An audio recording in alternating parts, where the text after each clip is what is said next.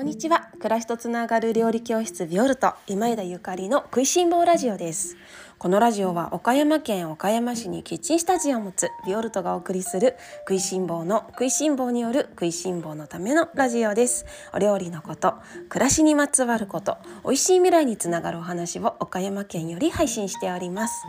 皆様おはようございます。料理家の今枝ゆかりです。本日は10月26日火曜日です。いかがお過ごしでしょうか？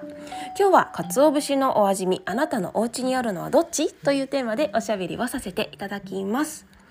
えー、昨日ご案内しておりました。食いしん坊ラジオの1周年企画皆様の推しの会を教えてください。という、えー、プレゼント企画の、えー、応募を締め切らせていただきました。本当に多くの皆様からのメッセージありがとうございました。正直みんなあの自分のね貴重な時間を使ってこの食いしん坊ラジオに皆様の推しの会を教えてくださるんだろうかみたいなあの一末の不安も持ちながらの投げかけだったんですけれどもあのたくさんの方からねメッセージいただいてもうほんと心が温まりあの私のなんかエネルギーのあの泉がねあのもうすごいボコボコと下から湧いて きてあのそのメッセージのおかげでさらにもうボコボコと下から湧き水のようにエネルギーがあの湧いてきております。ありがとうございます。あの選べないっていうような もうどんなに考えたんだけど選べないんですっていう正直なメッセージをあのねそして正直で嬉しいメッセージを送ってきてくださった方そしてもう選べないんだけどもうもうもうこんなこと言っててもしょうがないから選びますって言って なんか一つに絞ってくださった方そしてあのもうテーマごとにねお料理編とかね 自己紹介編とかテーマごとにまとめてくださった方そしてあのもうあの私ねもうプレゼントとかいらないけどでもあのこの回大好きだったからもう伝えただただもう伝えたいですみたいな。そんなあのもういろいろなねことを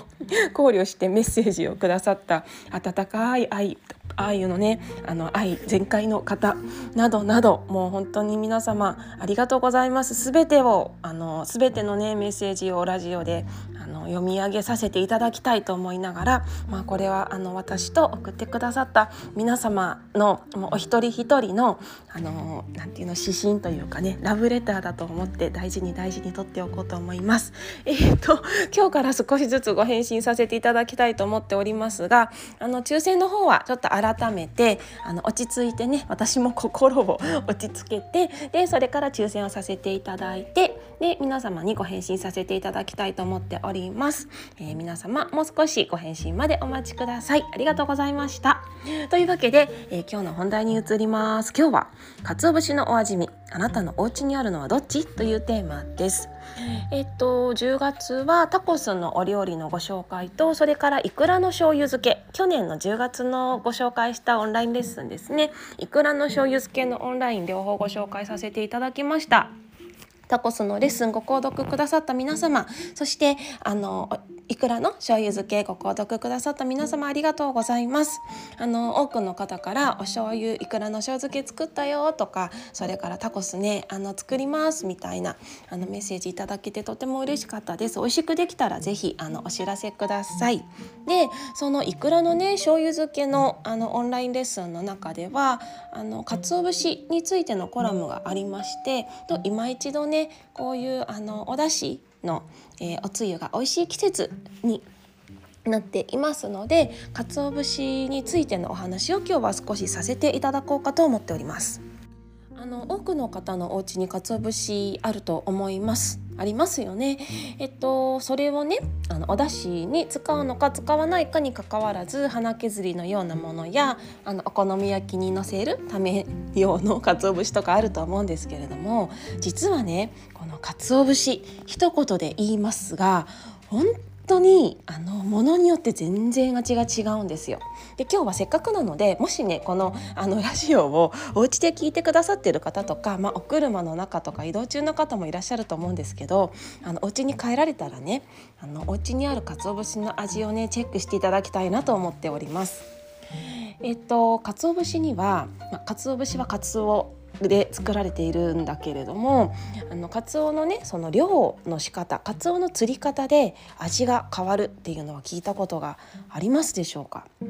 カツオまあカツオにかかわらずあの大きめのお魚はねあの一本釣りという釣り方とそれから一網打尽で釣る巻き網漁みたいな釣り方と2種類あるんですね。まあ、あの厳密に言うともう少しまだまだあるんですけれどもであの一本釣りっていうのは、まあ、漁師さんがあの、ね、船の船の上から竿を1本下にポイッと投げてでそこで1本ずつあのカツオを釣るっていうやり方ですね。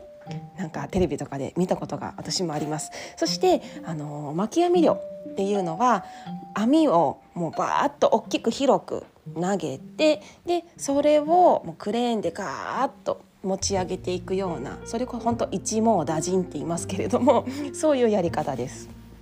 であのもちろんねどちらが大変かって言ったら一本釣りですよね。あの 一つずつ一本一本しか釣れませんからね。で一網打尽の方は一気に取れますからあのこちらの方はまあ少し安価な値段で購入することが私たちも購入することができます。ただこの釣り方によってカツオのね味魚の味が変わってくるんですよ。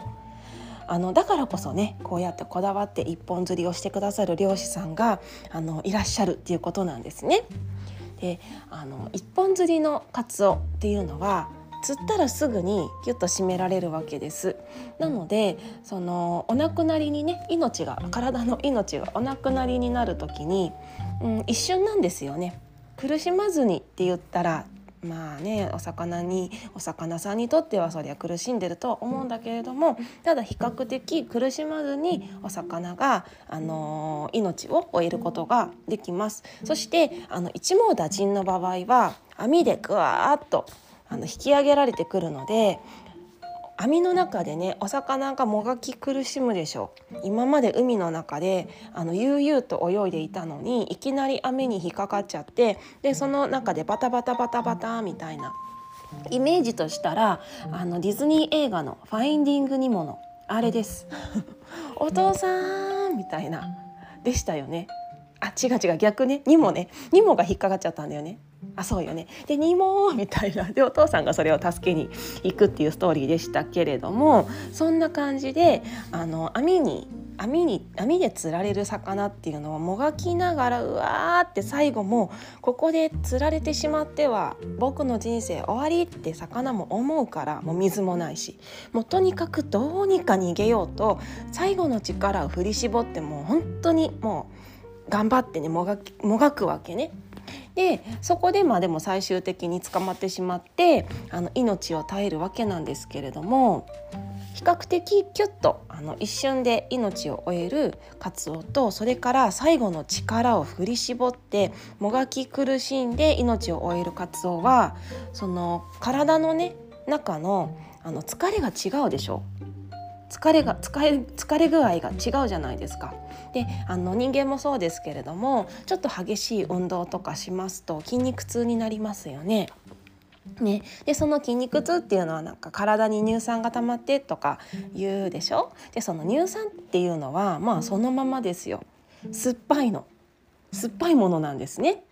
だから一本釣りでキュッとあの締められたもう命が終わったカツオとあの頑張って頑張ってあの苦しみながらあの命をねもうほんと摩耗しながら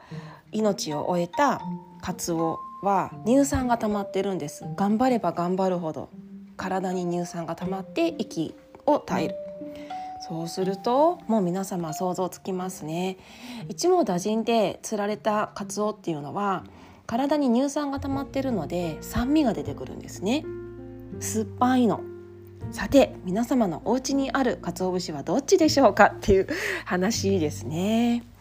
あのこれね私初めてねこの話を聞いた時にそれこそこの話を最初に教えてくださったのは「食いしん坊ラジオ」でもいつもお話しさせていただいているあの岡山県の新見市でねワインを作ってらっしゃるコルトラーダの保坂美智子さんなんだけど美智子さんにこの話を聞いた時にひょえーと思ってで自分のあのその時多分美智子さん鰹節のね味比べを私にさせてくれたんですよ。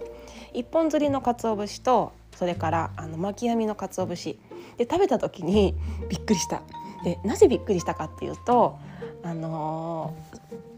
ー、巻き網漁の酸っぱい鰹節っていうのは私がいつも食べてる鰹節だったから。で一本釣りの酸味のないないというか少ない酸味のあまりないあの酸味のあまりない鰹節は私は食べたことがなかったからです。いやいやえ私がこれまで40年間食べてきた まあその時は40歳30何歳でしたけども30何年間食べてきた鰹節っていうのはあの巻き網漁の鰹節だけだったんだっていうとこにそこで気づくわけなのね。でもうそれが鰹節だと思ってたのでなんかもうもはやね鰹節ってこれでしょみたいなちょっと酸っぱいのが普通の鰹節じゃないのって思ってたんだけど、まあ、その酸っぱい鰹節が普通じゃないってわけじゃないしどちらもどちらも鰹節なんだけどね本物の鰹節なわけなんだけれどもただこの魚の釣り方でこんなに味変わるんだなっていうことに気づいたんですね。であの私はね今鰹節を買う時に自分の中であのいろいろあの決まりっていうかセレクトして鰹節を買っています。えーと、お出汁お出汁を引く時の鰹節は一本釣りの鰹節だけを使うようにしています。お出汁を引く時の鰹節は一本釣りの鰹だ鰹節だけ。お出汁酸っぱいの嫌だからです。理由は。あの酸っぱいお出汁が好きな方は全然いいと思うんですけど私はあの酸っぱいお出汁じゃない方があのいいなと思っていましてまあお料理もよるけどね、まあ、ほぼ。だから私はいつも、えー、鰹節でお出汁を引く時は一本釣りのものを買うようにしています。えっとねお店で買う時に一本釣りって書いてありますよ。でえっとその他まあ、今日はこれでいいかなっていう時例えばお好み焼きにのせる鰹節ああいうのはまあ一本釣りのものがあればそれを使ったりもするけれどもあの巻き網漁のでもいいかなと思ってお好み焼きとかには巻き網漁のやつを豪快にねたっぷりとかけたりします。あのお好み焼きの場合だいたいちょっと酸っぱいものと合わせると美味しいじゃない。だってもうマヨネーズそもそもかけるしマヨネーズ酸っぱいから鰹節酸っぱくてもいいでしょうと思って私はいつもお好み焼きとかたこ焼きにはねあのたっぷりと鰹節を伝えから伝えたいのでちょっと安価な、あのー、巻き網漁の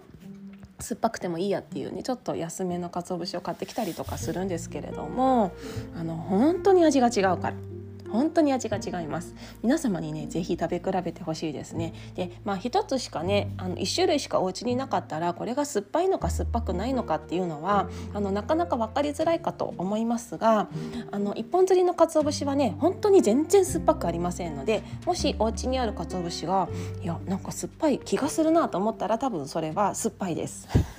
酸っぱいです、まあ、本当にねこういう風にあの食品っていうのは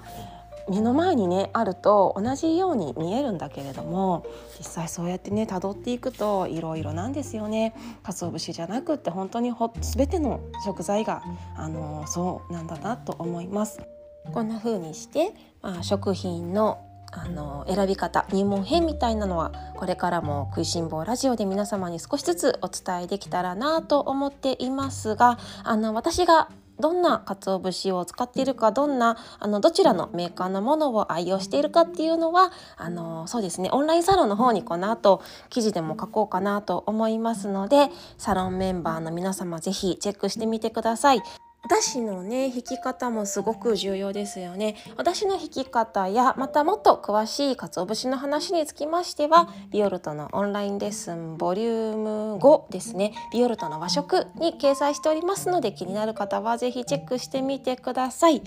今日は鰹節の選び方をちょこっとだけご紹介させていただきました。ぜひ皆様あのお家の台所に今ある鰹節お味見していただいて酸味があるのかな？どうかな？とあ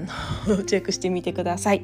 それでは皆様今日も美味しい一日をお過ごしください。暮らしとつながる料理教室ビオルト今枝ゆかりでした。